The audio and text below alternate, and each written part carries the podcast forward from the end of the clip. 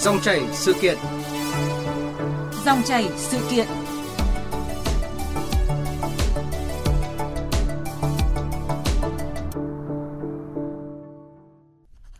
Thưa quý vị và các bạn, Bộ Giáo dục và Đào tạo vừa công bố điểm thi và phổ điểm thi tốt nghiệp trung học phổ thông năm 2022.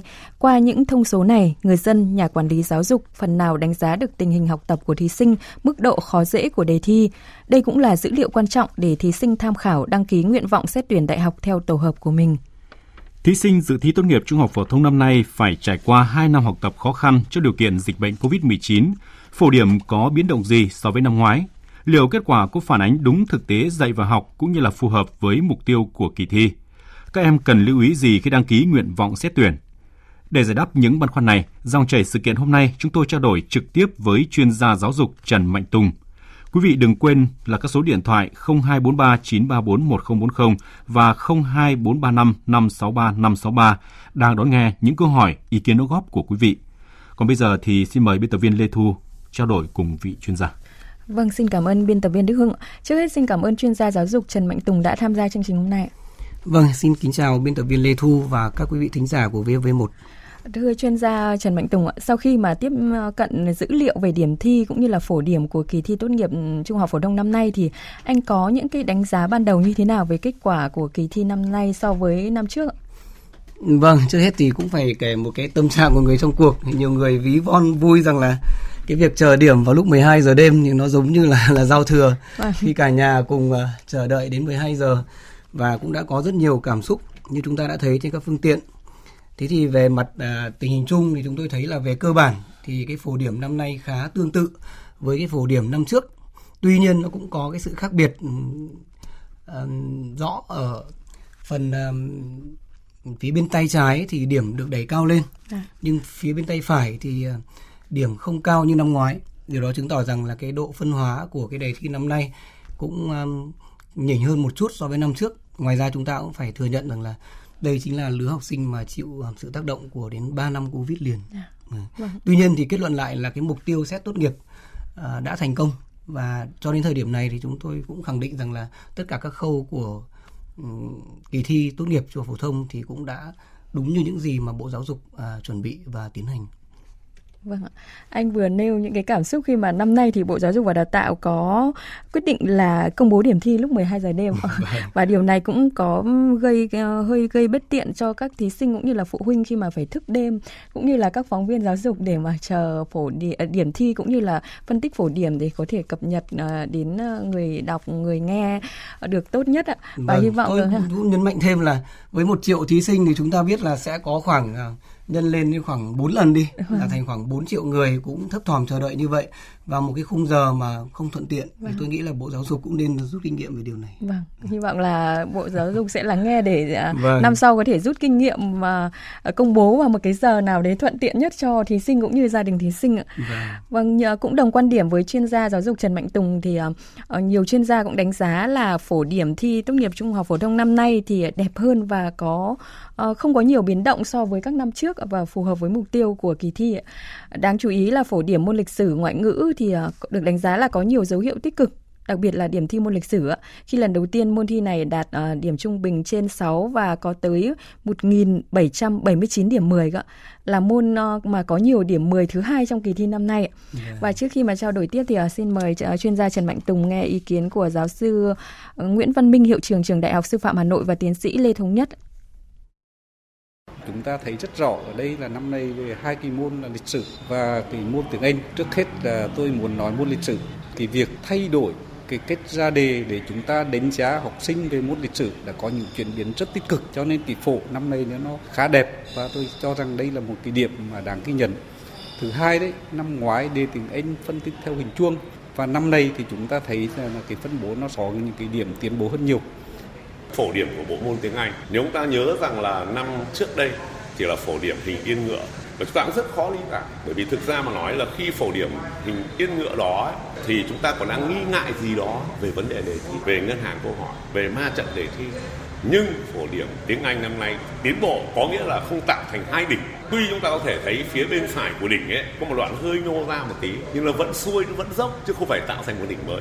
Tôi nghĩ rằng là nó cho chúng ta thấy một điều là cái đề thi tiếng Anh và chuẩn hóa tốt hơn.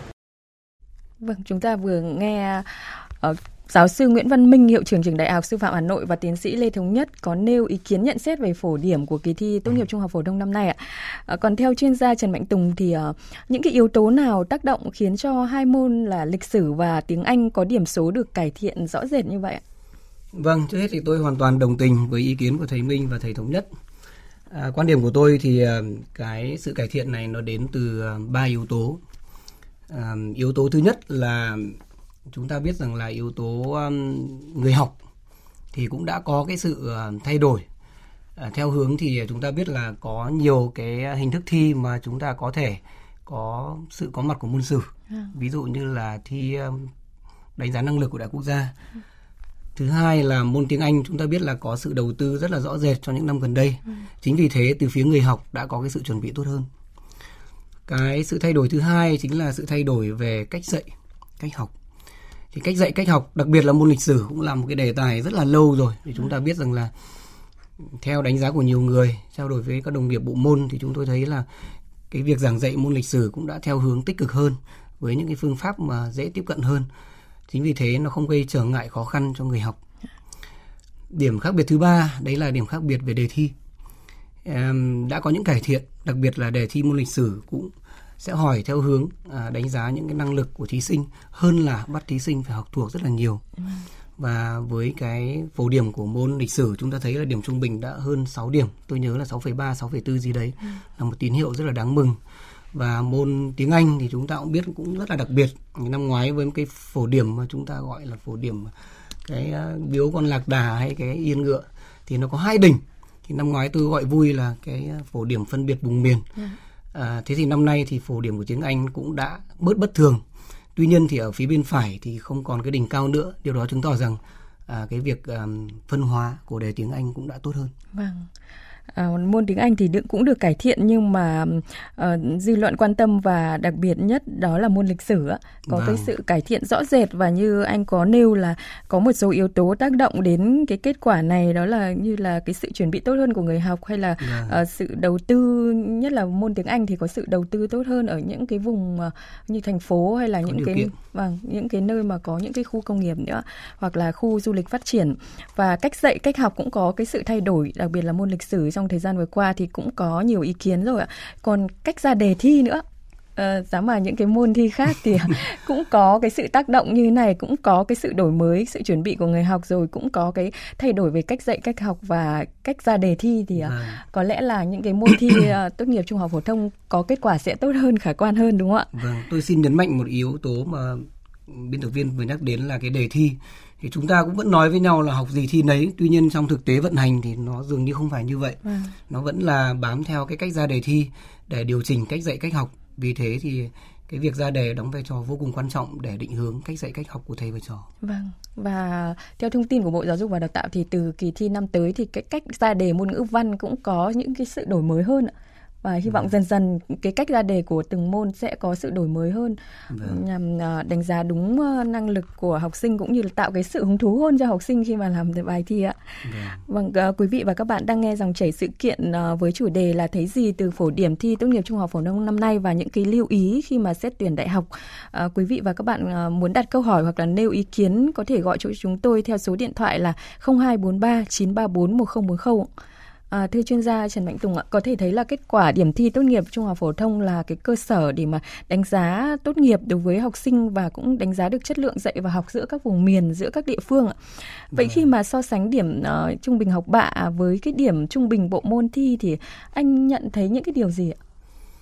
Vâng, tôi cũng theo dõi cái việc đối sánh một vài năm gần đây ý kiến cá nhân của tôi thì tôi cho rằng là cái đầu tiên thì cái giá trị này thì nó không lớn lắm. À. là vì sao? Vì bình thường cái điểm học bạ của chúng ta là cũng đánh giá cả một quá trình bao gồm cả điểm thường xuyên à, điểm uh, giữa kỳ điểm học kỳ. À, thế thì so sánh với cả điểm của một bài thi trong một thời gian nhất định thì nó cũng rất là khó tương đồng. À. À, tuy nhiên thì à, cũng có cái tác dụng tích cực. À, đấy là sau khi có kết quả thì các tỉnh cũng sẽ nhìn vào để có những cái điều chỉnh thích hợp. Thì năm nay thì chưa công bố Thế tuy nhiên kết quả của năm 2021 thì chúng tôi thấy là với môn toán của chúng tôi thì cái điểm mà lệch cao nhất thì cũng khoảng 1,6 điểm. còn bình thường loanh quanh trên dưới một điểm thậm chí thì có những cái nơi thì gần là không điểm chứng tỏ rằng là cái điểm nó cũng đã tương đối sát nhau nếu chúng ta so theo môn vì thế thì mặc dù là nói chung thì điểm học bạ thì vẫn cao hơn so với cái điểm trung bình của tốt nghiệp nhưng mà cũng chúng ta cũng thấy là cũng là một cơ sở tương đối là là tin cậy để có thể dùng cái tiêu chí này để để tuyển sinh. Vâng ạ. Và để rõ hơn về điều này thì uh, trước khi mà trao đổi tiếp thì uh, xin mời anh cùng nghe nhận định của giáo sư tiến sĩ khoa học Nguyễn Đình Đức, trưởng ban đào tạo Đại học Quốc gia Hà Nội. Tôi đánh giá là như vậy là với cái phổ điểm như vậy và với cái kết quả thi như thế thì có thể nói là cái kỳ thi đã diễn ra đạt được mục tiêu thi tốt nghiệp trung học phổ thông và có thể thấy được là qua cái phổ điểm này thì chúng ta cũng đánh giá được về cái cái mức độ, cái kết quả học tập của học sinh trung học phổ thông của các cái địa phương trên toàn quốc. Và có thể thấy là những địa phương như là Vĩnh Phúc, như là Hà Nam Nam Định vẫn là đất học. Hầu hết tất cả các môn thì có phổ điểm rất là tốt. Và đặc biệt là còn là tương đối sát với học bạ. Còn những cái điểm như là vùng đồng bằng sông Cửu Long những cái tỉnh miền núi phía Bắc hoặc là miền Trung ở Tây Nguyên thì như vậy là có cái sự chênh lệch giữa cái điểm thi trung học phổ thông với học bạ nó nhiều hơn. Trên cơ sở đó thì chúng ta đánh giá được cái chỉ số về giáo dục của các cái địa phương, các vùng miền, từ đó có cái sự điều chỉnh đánh giá cho nó phù hợp. Vâng, sau khi mà nghe ý kiến của ờ, giáo sư Nguyễn Đình Đức thì uh, chuyên gia Trần Mạnh Tùng có những cái bình luận gì ạ? Với cái phổ điểm và kết quả thi như vậy thì ngoài cái việc mà đánh giá được giáo dục các vùng miền thì uh, kỳ thi tốt nghiệp trung học phổ thông năm nay liệu đã đạt những cái mục tiêu đề ra chưa ạ? Vâng, chúng ta biết là cái đề thi tốt nghiệp thì mấy năm gần đây, hai ba năm gần đây thì tập trung hơn vào cái tiêu chí là xét tốt nghiệp. À. Thế thì với kết quả như hiện nay à, tầm uh, um, trên 90% tốt nghiệp thì chúng ta thấy rằng là về cơ bản thì đã đáp ứng được cái cái mục tiêu là xét tốt nghiệp với một cái tỷ trọng là 30% học bạ và 70% điểm thi. Ừ. Thì tôi thấy là cái mục tiêu này là cơ bản đã đạt được. Vâng ạ. À, vậy từ phân tích điểm thi và phổ điểm như chúng ta vừa nêu thì anh có thể uh, dự báo gì về cái điểm chuẩn vào đại học năm nay ạ? Liệu uh, có diễn ra cái tình trạng là có những cái hiện tượng 30 điểm vẫn có thể trượt đại học như năm ngoái không ạ? Ừ, vâng, à, thứ nhất là chúng ta biết rằng là đề thi ở phần đằng sau thì đã có phân hóa mạnh hơn. Vâng. À, chính vì thế cho nên là cái điểm ở top cao tầm ờ, từ 27 trở lên thì cũng không nhiều hơn so với năm ngoái. Tôi tính áng áng thì cái phần đấy chỉ bằng khoảng 50% so với năm ngoái. Yeah. Dạ. Chính vì thế cho nên là điểm chuẩn của các trường ở top 1 thì sẽ không có thay đổi nhiều. Yeah. Dạ. Có chăng thì thay đổi ở các trường top 2, top 3. Yeah. Dạ. Chính vì thế cái hiện tượng 30 điểm vẫn trượt đại ngọc thì khả năng nó ít xảy ra. Còn nguyên nhân nữa là năm nay chúng ta biết là có rất nhiều cái tiêu chí để xét tuyển vào đại học. Vâng. Vâng, à, còn nhớ là năm ngoái thì một số thí sinh đạt điểm tuyệt đối 30 vẫn trượt đại học đấy ạ. Theo phương thức xét tuyển điểm thi tốt nghiệp trung học phổ thông đã khiến uh, dư luận dậy sóng. Với phương thức xét tuyển bằng điểm thi tốt nghiệp trung học phổ thông năm nay thì như anh nêu là cũng khó có thể xảy ra cái câu chuyện là 30 điểm vẫn trượt đại học đấy. Nhưng mà cũng là có nhiều phương thức xét tuyển vào đại học năm nay hơn. Đặc biệt là phương thức xét tuyển học bạ thì uh, đã xảy ra trong mùa tuyển sinh năm nay khi mà uh, cái điểm chuẩn ấy, tăng phi mã so với các năm trước có thể nêu một số ví dụ như là ba ngành của trường Đại học Văn hóa Hà Nội có mức điểm là 30,5 gồm báo chí, luật, quản trị dịch vụ du lịch lữ hành, chuyên ngành văn hóa truyền thông thì có điểm chuẩn là 30. So với năm ngoái thì điểm chuẩn phương thức này đã tăng cao nhất là 3 điểm. Ở trường Đại học Kinh tế Luật Đại học Quốc gia Thành phố Hồ Chí Minh thì ờ, có mức điểm chuẩn ừ, chính quy theo phương thức xét tuyển bằng ờ, học sinh giỏi nhất của trường Trung học phổ thông toàn quốc thì có hai ngành lấy mức điểm chuẩn là 28,9 điểm. Trường Đại học Sư phạm Kỹ thuật Thành phố Hồ Chí Minh thì ờ, có mức điểm chuẩn theo phương thức xét tuyển bằng học bạ có 4 ngành lấy đến 29,75 điểm ạ. Đó là một vài những cái ví dụ là uh, cái mức điểm chuẩn mà xét bằng học bạ có mức cao như vậy vậy theo anh thì vì sao mà hàng loạt trường đại học công bố điểm chuẩn xét tuyển học bạ với mức điểm cao như vậy uh, thậm chí là cao lên tới 30,5 điểm như vậy?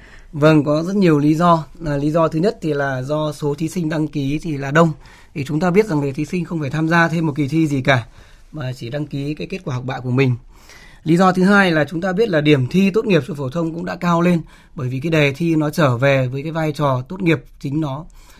Cái lý do thứ ba là chúng ta biết là cũng có nhiều điểm cao, đặc biệt là điểm cao của môn tiếng Anh. À. Với một cái đầu tư cho môn tiếng Anh là một này và cái chuyện quy đổi với một bạn được 4.0 à, IELTS trở lên thì các bạn ấy đã được quy đổi ra thành điểm 10. À. Chính vì thế cho nên có nhiều trường có công bố là điểm trung bình tiếng Anh của trường cấp 3 đấy mà lên đến 9,9. À lý do tiếp theo là hiện nay có nhiều phương thức để xét vào đại học cho nên cái phương thức học bạ cũng chỉ là một phương thức à. trong số các phương thức đó. Cuối cùng thì thí sinh cũng có nhiều cái điểm cộng và điểm ưu tiên. Vâng. Chúng ta thấy là cái điểm tổng nó đã lên đến khoảng 29 thậm chí là đến hơn 30 điểm. Vâng, có rất là nhiều lý do để cái mức điểm chuẩn uh, xét tuyển đặc biệt là phương thức uh, xét học bạ cao như vậy ạ. Nhưng mà cũng có nhiều ý kiến đặt ra rằng là uh, thí sinh đã đạt điểm tuyệt đối 30 theo phương thức xét bằng học bạ đã là một cái sự phi thường rồi. Nhưng mà 30 điểm vẫn trượt đại học còn cho thấy cái sự bất thường trong tuyển sinh đại học. Anh có ý kiến gì về những cái điều này ạ? Tôi hoàn toàn đồng tình với cái nhận xét này. Chúng ta đóng vai là những người trong cuộc, là những người dạy học, chúng ta đóng vai là là là là những người cha, người mẹ của học sinh thì mới thấu hiểu được cái cái cái lo lắng cho cái sự bất thường đấy. Thế lý do đến từ cái sự bất thường này đấy là bởi vì chúng ta chưa có một cái lộ trình nó rõ ràng, rõ nét minh nó nó từ đầu đến cuối chúng ta có chuyển đổi qua các hình thức khác nhau từ cái việc các trường thi riêng ngày xưa đến cái việc chúng ta có hai chung và bây giờ chúng ta đang trên đường chuyển về cho các trường tự chủ nhưng mà vẫn sử dụng rất là nhiều cái phương phương án mà mới xuất hiện thôi yeah. Dạ. chính vì thế cho nên là cái sự ổn định của nó chưa cao sự chuẩn bị của người học cũng chưa được chín. Vâng. thì tôi đề nghị là bộ giáo dục là cơ quan à, quản lý nhà nước thì sẽ phối hợp với các trường đại học để có được một cái lộ trình uh, rõ ràng thuận lợi cho người dạy người học để cái việc tuyển sinh vào đại học nó sẽ chính xác và không gây áp lực uh, cho rất là nhiều Ờ, thí sinh như hiện nay. Vâng, như anh cũng có nêu là năm nay thì xét tuyển đại học có rất là nhiều phương thức xét chứ không chỉ là phương thức xét bằng à, học bạ đâu ạ. Và theo như thống kê của Bộ Giáo dục và Đào tạo sau 2 năm thực hiện mạnh mẽ cái việc giao tự chủ tuyển sinh cho các trường đại học thì năm nay có đến 20 phương thức tuyển sinh được áp dụng ạ. À, có ý kiến cho rằng là năm nay thì à, thí sinh đạt 30 điểm vẫn trượt đại học bằng xét tuyển học bạ thì đã cho thấy cái sự rối loạn về phương thức tuyển sinh và ờ, đã xuất hiện những cái vấn đề với phương thức tuyển sinh xét tuyển bằng học bạ này. Vậy theo anh thì làm thế nào để nâng cao cái chất lượng tuyển sinh bằng các phương thức xét tuyển khác? À, khi mà các trường tự, tự chủ khi mà có rất là nhiều phương thức xét tuyển vào đại học ngoài những cái ý kiến như anh nêu là bộ giáo dục phải có lộ trình ạ Vâng, cái, cái ngoài cái lộ trình thì cái cách làm là quan trọng. Thì chúng ta thấy ở đây là chúng ta vẫn đang tận dụng à, các cái cách khác nhau. Thì tôi nghĩ rằng là có một cách mà chúng ta cũng à, có sự chuẩn bị nhưng mà chưa triển khai được một cách rất là đại trà. Đấy là chúng ta xây dựng các cái trung tâm khảo thí. Có thể là trung tâm của nhà nước trung tâm của tư nhân một cách độc lập và đáng tin cậy. Thì chúng ta thấy các cái chứng chỉ như chứng chỉ ngoại ngữ chẳng hạn hiện nay cũng rất là được tin cậy. Thì khi đó thì các trường có thể sử dụng cái phương thức đấy để tuyển sinh cho mình. Và như chúng ta vừa bàn thì là cái hình thức kiểm tra đánh giá của những trung tâm khảo thí đấy làm thế nào để nó khoa học để nó chính xác thì đấy mới là vấn đề thuận lợi cho cái việc tuyển sinh của trường đại học sau này. Vâng, có vừa có lộ trình và vừa cách làm cũng phải thay đổi đúng không ạ? Vâng. À, thưa anh trước khi mà công bố điểm thi tốt nghiệp trung học phổ thông năm nay thì có một điều mà dư luận cũng khá là xôn xao khi mà một số trường đại học đã công bố điểm trúng tuyển bằng phương thức xét tuyển như là xét học bạ hay là xét kỳ thi đánh giá năng lực một số trường đã yêu cầu uh, thí sinh phải xác định đó là nguyện vọng một á. Điều này thì đã vi phạm quy chế và Bộ Giáo dục cũng đã lên tiếng là sẽ, những cái trường như thế này thì sẽ bị xử phạt đấy ạ. Nhưng mà anh có cho rằng là với những cái điều chỉnh của quy chế tuyển sinh đại học năm nay như là lọc ảo chung ấy, thì đã tạo điều kiện hơn cho thí sinh nhưng mà lại uh, dường như là làm khó các trường làm các trường rơi vào thế khó khi mà uh, sợ không tuyển đủ chỉ tiêu nên mình là mới có đưa ra cái thông báo như vậy ạ. vâng, cái câu chuyện là tuyển sinh thì nó là câu chuyện là muôn thuở và khá giống nhau, không phải chỉ tuyển sinh đại học mà kể cả tuyển sinh đầu cấp như là vào lớp 6 hay lớp 10. À. Thế thì đặc biệt là các trường ngoài công lập thì cũng bao giờ cũng mong muốn có được cái chủ động cho riêng mình. Tuy nhiên trong ví dụ vừa rồi chúng ta thấy là đã không đúng không đúng so với quy chế. À. Thì hiện nay thì chúng ta đang trong một cái sân chơi chung chính vì thế cho nên là các trường cần phải tuân thủ cái quy tắc của cái sân chơi chung đấy ừ. tôi nghĩ rằng là bộ giáo dục có một cái hình thức lên tiếng và can thiệp rất là kịp thời thì làm cách làm rất là đúng đắn ừ. thế còn ờ, những cái lo lắng của các trường về sợ không đủ tuyển chỉ tiêu thì tôi nghĩ rằng là ừ, cái đấy thì chúng ta cũng phải tôn trọng cái quy tắc thôi để chúng ta sẽ có những cái điều chỉnh để có thể tuyển bổ sung hoặc là đề nghị ờ, giảm điểm chuẩn chẳng hạn. Vâng. À, thưa anh sau 21 tháng 7 thì hầu hết những cái thí sinh mà xét tuyển bằng những cái phương thức khác ấy thì cũng đã hầu như là biết cái kết quả của mình có trúng tuyển hay không rồi ạ. À, vậy anh có lưu ý gì đối với những thí sinh mà đã trúng tuyển sớm khi mà đăng ký rồi sắp xếp nguyện vọng để uh, đăng ký lên cái hệ thống chung của Bộ Giáo dục và Đào tạo ạ? Vâng, trước hết thì chúng ta cũng biết rằng là chúng ta có đến một tháng. À. Để chúng ta thay đổi nguyện vọng và chúng ta có thể thay đổi một cách không hạn chế các nguyện vọng. Tuy nhiên thì chúng tôi cũng lưu ý các thí sinh là trước trước hết là chúng ta cũng không nên chủ quan. Thì chúng ta nghĩ rằng là chúng ta có quá nhiều thời gian hay thay đổi đi thay đổi lại mà chúng ta muốn có cái kết luận đúng thì chúng ta cần phải có đủ thông tin. À. Thì à, chúng ta sẽ dựa vào thứ nhất là cái điểm thi của thí sinh, cái phổ điểm theo môn, theo khối, theo tổ hợp và những cái điểm chuẩn của cái ngành đó, cái trường đó trong 3 4 năm gần đây để chúng ta có được những cái lựa chọn nó chính xác. À, thứ hai là chúng ta cũng không nên bị không nên bị những cái thông tin như là rủ dê của bạn bè hay những cái thông tin chưa được kiểm chứng những cái thông tin rất là phong phú ở trên mạng xã hội thì có thể dẫn đến những cái lựa chọn nó chưa chính xác. Ừ. Trong trường hợp này nếu các bạn ý muốn có thêm những sự tư vấn thì có thể À, liên hệ với các thầy cô ở trường hoặc là có những trường có bộ phận tư vấn hướng nghiệp thì có thể hỗ trợ thêm cho các bạn ý. Vâng, với những cái thí sinh mà đã biết là cái kết quả trúng tuyển sớm ấy, ví dụ như là xét bằng học bạ hay là bằng cái phương thức đánh giá năng lực ấy, mà khi mà đã biết kết quả là mình trúng tuyển vào một trường nào đấy thì các em cũng khá là lúng túng khi mà sắp xếp nguyện vọng ấy thưa anh. À, nguyện vọng một hay là sắp vào nguyện vọng 2 hay là như nào thì anh có những cái lưu ý gì đối với các em ạ? Vâng, thế thì các bạn phải xếp cái thứ tự ưu tiên cho mình thôi. Bởi vì cái thứ tự nguyện vọng ở đây thì không phải so sánh thí sinh này với thí sinh kia, à. mà chỉ là thứ tự ưu tiên của thí sinh đó. Vì thế các bạn thì sẽ sắp xếp theo cái nguyện vọng mà mình mong muốn nhất, mình yêu thích nhất lên phía trên à. và các cái nguyện vọng mà um, dự phòng à, các cái nguyện vọng à, mà có thể là điểm chuẩn của nó thấp hơn ở phía dưới để bởi vì chúng ta biết rằng là khi các bạn ý trúng tuyển nguyện vọng một nào nguyện vọng nào đó thì sẽ không được xem xét nguyện vọng đằng sau nữa. À. sẽ bị gạt ra khỏi hệ thống ngay lập tức. Chính vì thế cho nên hãy xếp thứ tự theo hướng là các nguyện vọng mà mình mong muốn nhất mình yêu thích nhất lên phía trên Vâng, thưa anh, à, ví dụ như trong kỳ thi lớp 10 vừa rồi ấy, thì rất là nhiều thí sinh đã bị trượt vì là cái cách sắp xếp nguyện vọng à, không hợp lý. Ấy. Ví dụ là nguyện vọng 1 với nguyện vọng 2 thì cái cách tính điểm để uh, giữa hai cái nguyện vọng này nó bị gần nhau quá ấy. Vâng. Thì thành ra là có nhiều thí sinh lại trượt đến cả nguyện vọng 2 cơ. Vâng. Và vậy thì uh, rút kinh nghiệm có thể nhìn từ cái kỳ thi lớp 10 này thì anh có thể nêu là ví dụ thí sinh mà sắp xếp nguyện vọng 1 này, nguyện vọng 2 thì cái mức điểm cách nhau khoảng bao nhiêu thì uh, mới có uh, thì sẽ có cơ hội trúng tuyển ví dụ nếu không trúng tuyển nguyện vọng 1 thì các em có thể trúng tuyển được nguyện vọng 2 Vâng, trước hết chúng ta phải khẳng định là hai kỳ thi là nó cũng khác nhau. Vâng. À, với cái lớp 10 thì các bạn ý có 3 nguyện vọng, tuy nhiên thì các bạn ấy phải đăng ký nguyện vọng từ trước khi có điểm thi, vâng. từ trước khi thi. Chính vì thế nó không chủ động được so với cả cái tuyển sinh đại học khi các bạn đã có điểm rồi. Đấy là cái sự khác biệt cái thứ hai là cũng rất khó có thể đưa ra được một con số à. bởi vì nó còn tùy thuộc vào à, cái trường nó ở cái à, top cao trung bình hay thấp xong nó còn tùy thuộc vào cái ngành đấy và còn tùy thuộc vào cái chỉ tiêu cái tỷ lệ chọi nó cao hay thấp nữa à. chính vì thế thì tôi vẫn cứ nhắc thí sinh là các bạn ý phải thu thập à, đầy đủ nhất có thể được các cái thông tin thì từ đó mới có thể có được những cái quyết định và các bạn cũng có thể tham khảo à, các cái thông tin của trường đó ngành đó khoảng 3 4 năm gần nhau à. thì là một cái cơ sở cũng tương đối là đáng tin cậy. Vâng, năm nay thì có hẳn một tháng để các em vâng. có thể cân nhắc điều chỉnh nguyện vọng đúng không ạ? Và năm nay là một cái điều đặc biệt nữa có lợi cho thí sinh là có điểm thi rồi mới uh, sắp xếp và đăng ký nguyện vọng nên là các em hoàn toàn có thể cân nhắc thật kỹ để sắp xếp nguyện vọng ưu tiên của mình ạ. Vâng, vâng uh, tiếp ngay sau đây thì uh, xin mời chuyên gia Trần Mạnh Tùng nghe một số ý kiến của các thí sinh. Em thi khối D ạ. À, em được à, 24 ạ. Tại vì em vẫn còn là khá là phân vân giữa những ngành em chọn ấy. Nên là em muốn đi nghe tư vấn một chút để xem à, xác định là tối nay về mình sẽ đăng ký đặt à, ngành nào lên đầu tiên để mình có thể chọn được ấy. Ngành em đang quan tâm là ngành à, công nghệ thông tin ạ. Em muốn tìm hiểu về à, cơ sở vật chất ấy, với cả học phí ạ, để, để tham khảo ạ. Em chỉ xét học bà vào trường FPT rồi em đỗ ạ, nhưng mà học phí hơi đắt. Hôm nay em đến đây tìm hiểu thêm ạ. Biết đâu tìm một trường khác thấy thích hơn.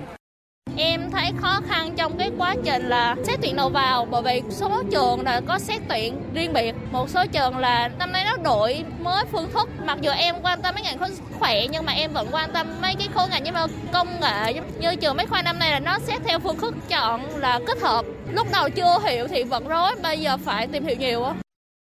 Vâng, rõ ràng là các em à, không chỉ lúng túng khi mà sắp xếp nguyện vọng mà còn lúng túng khi mà năm nay các trường có nhiều phương thức xét tuyển khác nhau nữa, làm các em cũng khá là lúng túng và năm đầu tiên nên là cái việc mà nắm bắt thông tin cũng chưa thực sự được tốt lắm á.